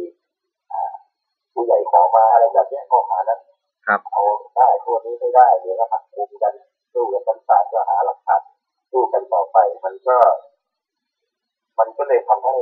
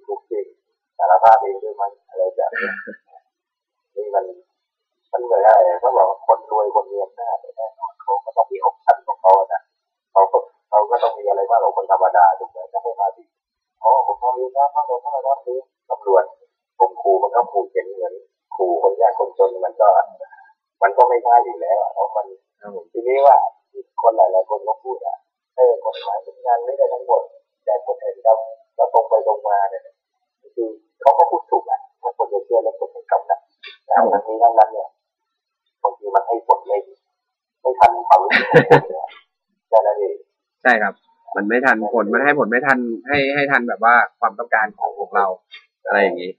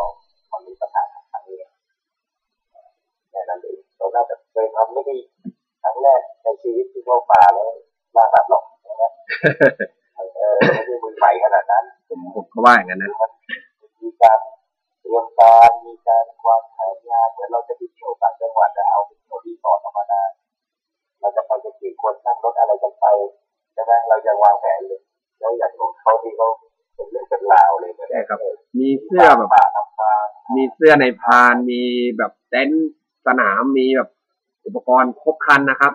คือครบครันอะครบครันอะบอกคำเดียวเลยอย่างหนึ่งในทางคดีอะเมื่อผู้เอ่อผู้ทางฝ่ายโจทย์หรือฝ่ายจำเลยเนี่ยกล่าวอ้างอะไรขึ้นมาแล้วก็เป็นหน้าที่ของฝ่ายโจทย์ที่จะพิสูจน์ใช่สคมรับมติว่ากรณีนี้คุณคุณมีชัยอ้างว่าต้องไปเพื่อศึกษาธรรมชาติอนุรักษ์อะไรพวกเนี้ยคือก็เป็นสิทธิ์ที่เขาจะอ้างได้จากพยานหลักฐานที่เอามาประกอบ ทำให้การของเขาอะมันมีน้ำหนักน่าเชื่อถือแค่ไหนล่ะใช่ไหมล่ะเพราะฉะนั้นเพราะฉะนั้นอย่างมันเหมือนกับอะไร ตัวจริงอ่ทำทำความผิดเอาไว้อาจจะสะกบยังไงอะสะกบยังไงให้มันให้ให้มันมีน้ำหนักพอที่ผู้ว่าสาสาเนี่ยเขาจะตัดสินได้เพราะฉะนั้นศาลเนี่ยเองเวลาตัดสินคดีก็ต้องมีให้เหตุผลในคำพิพากษาว่าทำไมถึงเชื่อว่าจำเลยผิดข้อนี้หรือเชื่อว่า ไม่ผิดหรือเชื่อว่ายังสังเลสงสัยไม่แน่ใจว่าผิดจริงหรือไม่อะไรเนี่ยยังประโยชน์ในความสงสัยให้จำเลยอะไรแบบเนี้ยอ่ามันก็ต้องมีเหตุผลมันอยู่มันไม่ใช่แบบทำทำแบบรวบลัดอะไรเลยได้เขาก็มีระบบตรวจสอบของเขาอยู่ อันนี้ที่ในฟันตรงฟันตรงว่าตอนสุดท้ายอันเนี้ยาจะน่าจะผิดแต่อาจจะไม่ทุกข้อหาใช่ครับมองอย่างนี้นะผมผมดูผมดูจากจากจากในส่วนของตัวนะ เพราะว่า หนึ่งเลยอะ สื่อก็ประคมข่าวมันก็ต้องมีทั้งสื่อที่แบบสร้างภาพลงแต่ว่าผมผมรู้สึกว่าผมชอบกับสื่อที่มันเต้าข่าวสร้างภาพลมนะช่วงเนี้ยกับกับกับคดีแบบนี้นะเพราะว่าหนึ่งเลยอะคือคนมันจะไม่รู้นะคือตอนเนี้ยมันกลายจะบอกว่า cyberbully หรือว่านักเลงโซเชียลเนี้ยมันมันมันจะจะเป็นอะไรที่ดูไม่ดีหรือเปล่านะแต่บางทีอะการกระทำของเขาอะการกระทำของกลุ่มคนพวกเนี้ย มันก็ส่งผลให้กับ กับโลกโลกของเราในยุคปัจจุบันนี้นี้ในประเทศของเราเนี่ยที่ที่หนึ่งเลยว่า มันวิวัฒนาการมาตอนนี้คนเริ่มเสพสื่อจากทางอินเทอร์เน็ตค่อนข้างเยอะมากขึ้นนะครับ มันทำให้แบบว่าข่าวพวกเนี้ย มันก็มีทั้งสองด้านนะครับ มันก็ช่วยในทั้งทางที่ดีและทางไม่ดีคือ ก็ก็เป็นแบบยังไงอะมันก็มันมีทั้งสองด้านเหมือนเหรียญนะครับ ว่าว่ามันออกทั้งได้ทั้งหัวแล้วก็ก้อยนะครับ แต่ว่าอย่างอย่างของคดีเนี้ยอย่างที่ผมอ่านข่าวมาเมื่อหลาย ๆ วันก่อนเนี้ยก็โอเคเขาปฏิเสธมา เพราะว่าอย่างของอายการภาคนู้นน่ะเขาเหมือนเขาน่าจะไม่ฟ้องนะ แต่ว่าวันเนี้ยเหมือนลงข่าวนะครับอ่าอายการสูงสุดนะครับ ฟ้องไว้หกข้อหานะครับของคุณเปรมชัยกับพรรคพวกนะครับ อีกสามข้อหาเนี่ย รวมอ่าคดีเสือดำอ่าแล้วอีกสามข้อหาเนี่ย อันนี้ไม่เห็นด้วยเป็นว่าเพราะว่าเป็นโทษทางปกครอง นะฮะโทษทางอาญาไม่มีกฎหมายบัญญัติโทษทางเดี๋ยวเราคุยกันเรื่องของโทษทางปกครองกับอาญากันทีหลังนะครับ เดี๋ยวผมต้องบอกให้ฟังเกี่ยวกับเรื่องของโทษทางอ่าทางปกครองเนาะโทษทางปกครองที่ที่เขาแจ้งไว้ว่าให้ให้ไปจัดการเนี่ยก็จะเป็นเกี่ยวกับเรื่องอ่าเดี๋ยวนะอ่ามีปืนและกระสุนไอ้ครอบครองโดยไม่ได้รับอนุญาตนะครับ ข้อสองร่วมกันพาอาวุธปืนเข้าไปในเมือง นะครับโดยไม่ได้รับอนุญาต ร่วมกันมี เอ๊ะ ไม่ใช่สิอ่าสามร่วมกันเข้าไปโทษสามข้อหาที่ว่าไม่ได้ฟ้องเนี่ย ก็คือร่วมกันเข้าไปในเขต รักษาพันธุ์สัตว์ป่าโดยไม่ได้รับอนุญาตนะครับ แล้วก็ร่วมกันมีเครื่องมือสำหรับล่าสัตว์ แล้วก็ร่วมกันพยายามล่าสัตว์นะครับ โดยไม่ได้รับอนุญาต ในในเขตรักษาพันธุ์สัตว์ป่าก็คือถ้าจำไม่ผิดรู้สึกว่าตอนที่เจ้าหน้าที่กำลังเข้าไปเขากำลังยิงกำลังจะยิงยิงกระรอก ก็เลยเป็นข้อหาข้อนี้นะครับ เขาบอกว่าเป็นโทษทางปกครองทางอาญาเนี่ย ไม่มีกฎหมายบัญญัติไว้นะฮะก็เลยก็เลยแบบว่า เอ้ย ให้แบบให้ไปให้ไปจัดการในเรื่องของโทษทางปกครอง ผมก็เพิ่งรู้นะว่ามีโทษทางปกครองและโทษทางอาญานะครับสำหรับกรณีนี้ส่วนกรณีที่ศาลอาอายการสูงสุดนะครับ สั่งฟ้องนะครับ ก็คือหนึ่งเลยนะฮะร่วมกันพาอาวุธปืนเข้าไปในหมู่บ้าน หรือทางสาธารณะโดยไม่ได้รับอนุญาตนะครับสองร่วมกันล่าสัตว์ในเขตรักษาพันธุ์สัตว์ป่า โดยไม่รับอนุญาต นะครับ อ่าข้อนี้ถ้าเกิดว่าเขาบอกว่าเขาจะยืนยันว่าเขาไม่ได้ฆ่าเสือดำอย่างน้อยๆนะครับ เขาก็มีไก่ฟ้าหลังเทานะครับไก่ฟ้าหลังเทาที่อยู่ตรงนั้น เพราะว่าสัตว์เนี่ยถ้าถ้าว่าเป็นสัตว์ป่าที่อยู่ในเขตรักษาพันธุ์สัตว์ป่าเนี่ยก็คือว่าถือว่าไม่ว่ามือควรจะเป็นสัตว์สงวนหรืออะไรก็แล้วแต่ถือว่าคุณนะครับ ล่าสัตว์ในเขตละพันรักษาพันธุ์สัตว์ป่าโดยไม่ได้รับอนุญาตอันนี้ข้อนี้ยังไงผิดแน่นอนอยู่แล้วนะครับ แล้วก็ร่วมกันล่าสัตว์ป่าคุ้มครองโดยไม่ได้รับอนุญาตอันนี้ คิดว่าน่าจะเป็นเสือดำ นะครับสี่ร่วมกันมีครอบครองไว้ซึ่งซากสัตว์ป่าคุ้มครองโดยไม่ได้อนุญาตน่าจะเป็นเรื่องของซากเสือดำนะฮะข้อห้าร่วมกันซ่อนเลนหรือรับไว้เพิ่งซากสัตว์อันได้มานะฮะก็คือซากเสือดำที่ที่เขาตรวจพบก็คือข้อเนี้ยผมคิดว่าคุณเมืองชัยน่าจะปฏิเสธ เพราะว่าเสือดำเนี่ยเรื่องของซากเสือดำเนี่ยคือมันเป็นการพบหลังจากนั้นเนาะเป็นการพบหลังจากหลังจากที่คุณเป็นชัยโดนโดน โดนอาเจ้าหน้าที่รวบตัวไปแล้วนะฮะอีกวันหนึ่งถึงมาค้นพบนะครับตามคดีนะครับ แล้วก็ข้อสุดท้ายนะครับ ร่วมกันเก็บหาของป่าในเขตป่าสงวนโดยไม่รับอนุญาตนะฮะข้อสุดท้ายเนี่ยนะฮะข้อสุดท้าย ตามตามตามตามตัวบทกฎหมายเลยนะฮะอันนี้จากผมรู้มาแค่งูกับปลาเนาะก็คือการเก็บของป่านะครับ ไม่ใช่ ไม่ใช่แค่เฉพาะตายายเก็บเห็ดอะไรนะครับ อันนั้นอันนั้นคดีคดีอันนั้นมันคดีลวงโลกนะครับ อันนี้ผมจะบอกว่านะครับคดีคดีตายายเก็บเห็ดอันนั้นมันคือคดีลวงโลกนะครับ อย่าไปเห็นใจพวกตัดไม้เยอะนะครับ คือแก่แล้วมาเก็บเห็ดไปด้วยเลื่อยไม้ไปด้วยคือผม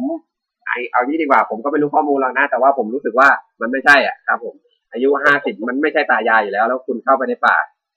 กับขบวนการตัดไม้ คุณจะบอกคุณมาเก็บเห็ดนี่ผมว่ามันไม่น่าจะใช่นะคุณไปกับเขา แต่ว่าคุณไม่ได้ไม่ไม่ได้ตัดกับเขา แล้วคุณไปกับเขาทำไมอันนี้ไม่ใช่นะอันนี้ไม่ใช่นะครับ เรื่องของการเก็บของป่าเนี่ยก็คือว่า ของที่อยู่ในป่านะครับ ที่ว่าในในเขตตรงเนี้ยถือว่ามันเป็นป่าสงวนเนาะก็คือว่าถือว่าเป็น เราจะเรียกว่าเป็นทรัพย์สมบัติของชาติได้เนาะใช่ไหมครับพี่ถูกไหมฮะนะฮะก็ถือว่าโอเคเขาก็น่าจะข้อเนี้ยยังไงก็ก็ก็ไม่น่ารอดนะครับ เพราะว่าการแค่แค่เรื่องของไก่ไก่เนี่ยไฟฟ้าหลักเท่าแหละนะครับ ก็ถือว่าเป็นการเก็บละนะครับเป็นการกินละคือยังไงพูดง่ายๆว่าถ้าเกิดคุณมาใช้ทรัพยากรในป่าเนี่ย โดยไม่ได้รับอนุญาตเนี่ยแน่นอนคุณต้องโดนข้อนี้แน่นอนอยู่แล้วไม่ว่าคุณจะมาเก็บเห็ดนะครับ หรือว่าคุณจะมายิงไก่อะไรเนี่ยไม่ต้องห่วงโดนแน่นอน ข้อนี้เป็นมาตราที่จำคุกสูงสุด ในในบรรดาข้อกล่าวหาทั้งหกที่คุณเปรมชัยโดนสั่งฟ้องมาครับ ข้อหาข้อนี้นะครับ อย่างที่เรารู้กันดีนะครับ เรามีตัวอย่างให้เห็นแล้ว คือคุณตาคุณยายผู้น่าสงสารทั้งสองคนที่ไปเก็บเห็ดในป่านะครับ พร้อมกับกระบวนการตัดไม้นะครับ ตอนนี้ก็ได้ไปพักร้อนอยู่ในเรือนจำนะครับ เป็นจำนวนเวลาสิบปีนะครับ ข้อหานี้สิบปีนะครับ มันค่อนข้างรุนแรงนะครับต่อข้อหานี้แต่ในในมุมมองพี่คือคือถ้าบอกว่าจำคุกไม่เกินสิบปีศาลท่านจะลงโทษอ่า วันเดียวก็ได้ สมมุตินะอ่าเราบอกไม่เกินสิบปีเนี่ยมันต้องดูอะดูแลพินิจทีนี้ว่าอ่ามันอยู่ที่กฎหมายเขียนไว้ด้วยเช่นบอกว่าจำคุกตั้งแต่สามปีถึงสิบห้าปีสมมติเขียนอย่างเงี้ยก็แปลว่าศาลจะลงโทษต่ำกว่าสามปีไม่ได้ใช่ไหมแต่ทีนี้มันจะมีเงื่อนไขการลดโทษเช่นจะทำความผิดครั้งแรกในบางข้อหาบางคดีที่กฎหมายอนุญาตให้ลดโทษได้หรืออย่างกว่าก็เรียกให้การรับสารภาพซึ่งเป็นประโยชน์ต่อการพิจารณาคดีาเป็นพาตำรวจไปหาหลักฐานพาด้วยให้ความร่วมมือดีทุกอย่างแต่ถ้าอย่างเนี้ยก็แต่เข้าเข้าเงื่อนไขเพราะฉะนั้นไม่โดนสิบปีอย่างเงี้ยไม่ใช่ครับถ้าถ้าคือคือที่ที่ที่ผมที่ผมที่ผมรู้สึกชอบตรงเนี้ยคือโทษมันจะมีอยู่สองแบบใช่ไหมครับ จะเป็นโทษแบบว่าเอ่อโทษจำคุกสูงสุดนะครับ อันนี้คือโทษจำคุกสูงสุดเป็นอย่างนี้นะครับ กับโทษที่ อ่า โทษอีกแบบหนึงคือโทษทั้งจำทั้งปรับ จำหรือปรับอย่างนี้ใช่ไหมฮะ มันจะมีแบบจำคุกห้าปีหรือปรับห้าหมื่นบาท หรือทั้งจำทั้งปรับอ่านะฮะมันจะเป็นแบบนี้ คือในคดีในในที่เป็นเคสประมาณอย่างเนี้ยคือผมมองว่าเขาอะเหมือนสามารถทำให้มันเป็นแค่คดีปรับได้ ถูกไหมฮะมันไม่เป็นอะไรนะทำให้เป็นให้ให้ว่า เอ้ย หาพยานมาให้ว่าไม่ต้อง อ่า เป็นโทษครั้งแรกไม่ต้องโทษจำเอาเป็นโทษปรับก็พออะไรเงี้ย การจะให้แบบการการโดนเป็นแบบโทษทั้งจำทั้งปรับเนี่ยมันค่อนข้างยากหรือว่า ถ้าเป็นเป็นเป็นเป็นอัตราโทษแบบเนี้ย แต่ถ้าเกิดว่ามีโทษคดีที่แบบว่า มีโทษจำคุกสูงสุดสิบปีนะครับ สูงสุดสิบปี ตามความคิดของผมเนี่ย ถ้าก็บอกสูงสุดสิบปี อย่างที่พี่คึกบอกมาเมื่อกี้หมายความว่าเอ้ยบางทีอาจจะจำคุกวันเดียวก็ได้ อันนี้ผมว่าใช่ครับ แต่ว่าแต่ว่าแต่ว่าถ้าเกิดว่าเป็นโทษแบบเนี้ย คือตามหลักเกณฑ์แล้วอะไม่ว่าจะวันเดียวหรือสิบปี ยังไงก็ต้องจำคุกถูกไหมครับใช่ครับใช่ครับถูกไหมฮะ ถ้าเป็นโทษแบบเนี้ย คือไม่ว่าจะวันเดียวหรือสิบปีมันก็ต้องจำคือถ้าเป็นมุมมองของผมเนี่ย วันเดียวนะแค่วันเดียวก็เหอะแค่วันเดียวผมก็รู้สึกว่า เราทำสำเร็จ จริง ๆ นะกฎหมายยังศักดิ์สิทธิ์ ตามตามตามมุมมองผมเลยนะแม้กระทั่งแม้กระทั่งว่าจำคุกคุณเป็นชายแค่วันเดียวเนี่ย ผมก็มองว่า โอเค ถึงจะไม่สะสมแต่ผมก็มองว่ากฎหมายยังศักดิ์สิทธิ์ประมาณเนี้ยครับ เพราะว่าอย่างน้อยๆคือจะบอกไงเดียพอถ้าเกิดว่าคนที่เป็นระดับผู้บริหารสูงสุดอย่างนี้นะฮะ แล้วมี connection กับต่างประเทศ คือต่างประเทศเนี่ย คือกับเรื่องแบบเนี้ย กลายเป็นแบล็คลิสต์ได้โดยง่ายๆเลยนะจริงไหมฮะคือเหมือนกับมันทำให้เห็นเหมือนว่าเหมือนพ้องกันกับกับอ่าคดีของอ่าอะไรอะ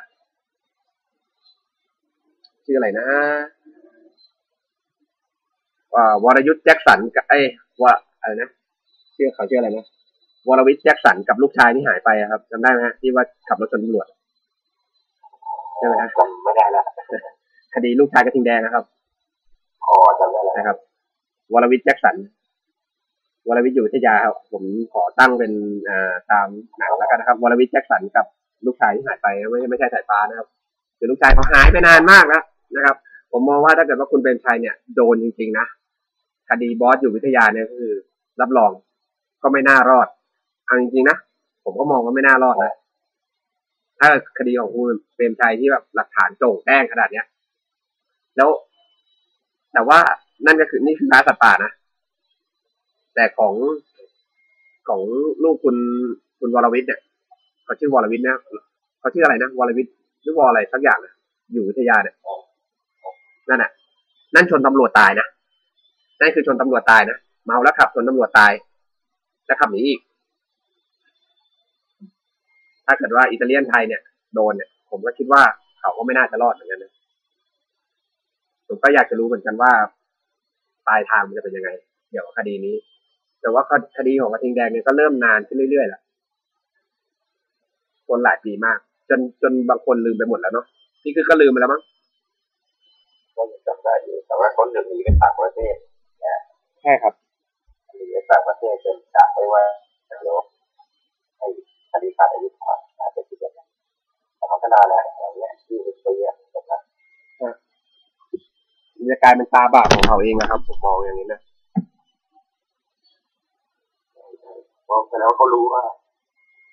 เขารู้ว่าเขาเขาผิดแต่เขาเขาก็เลยต้องไปตัด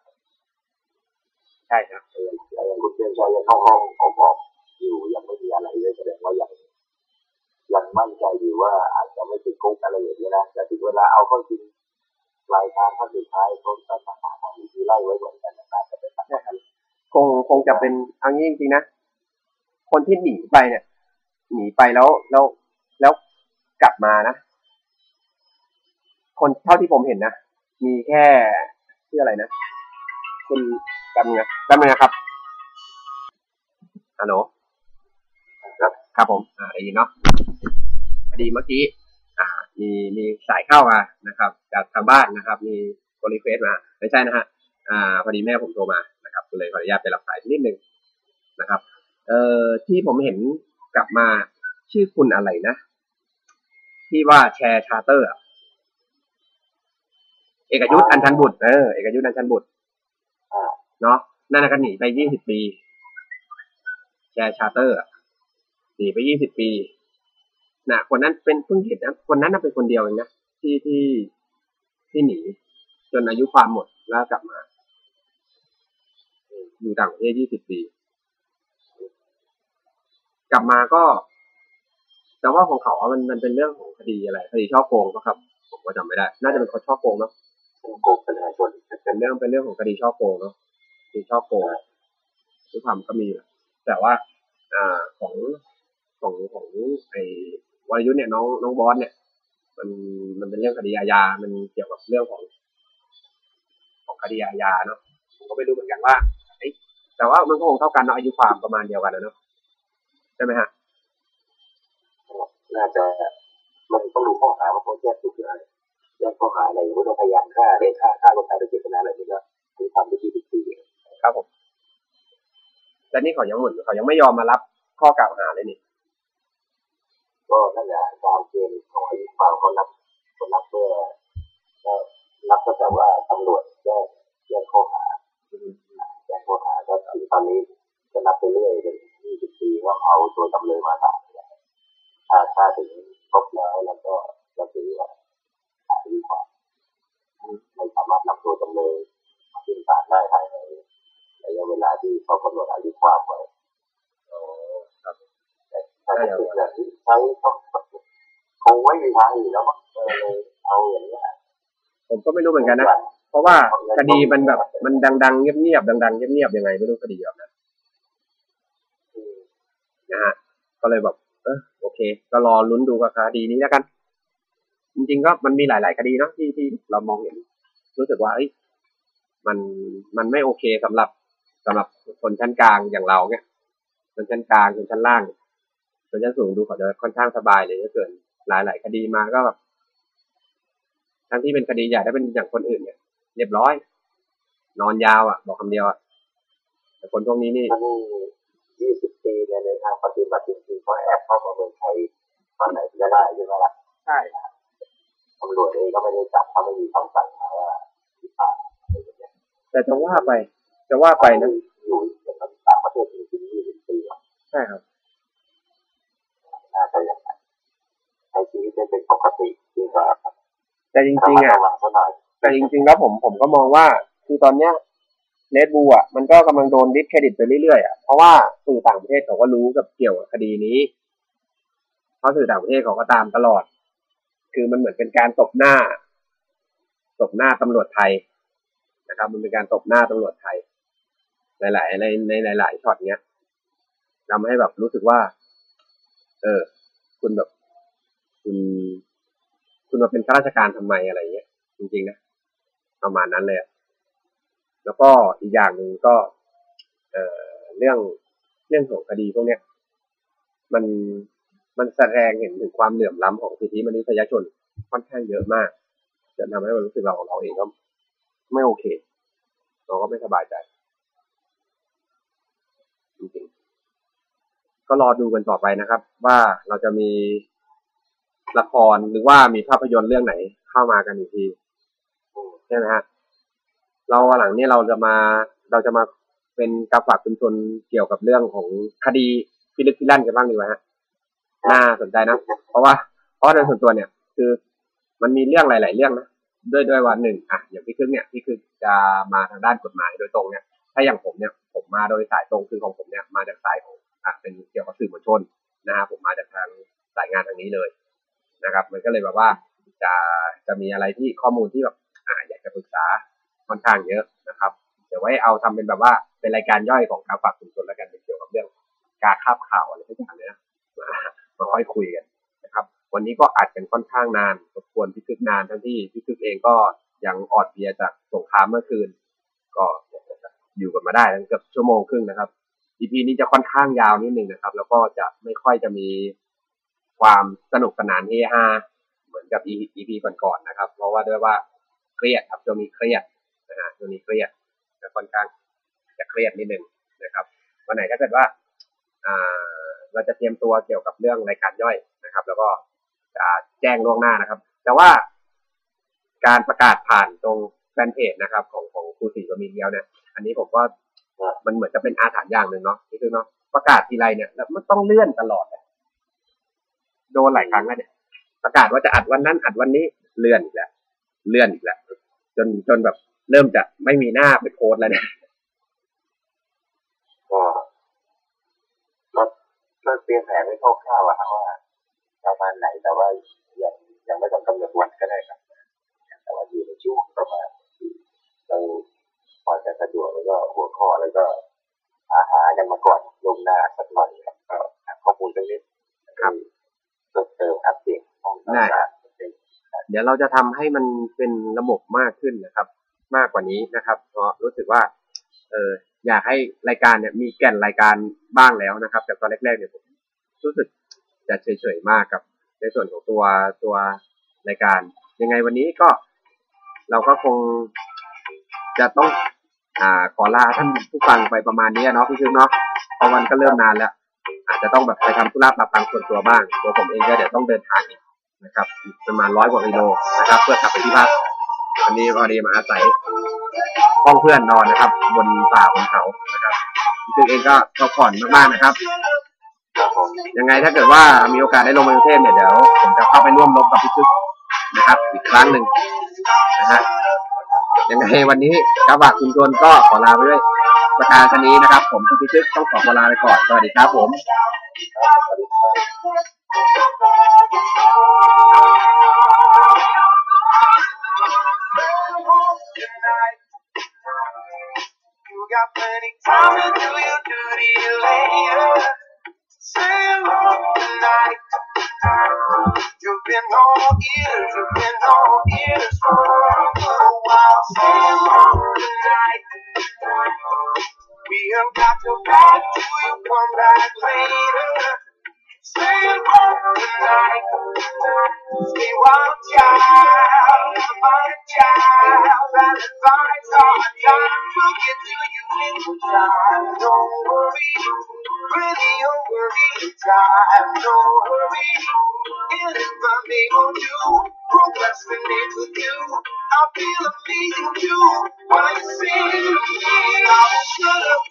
Thank you.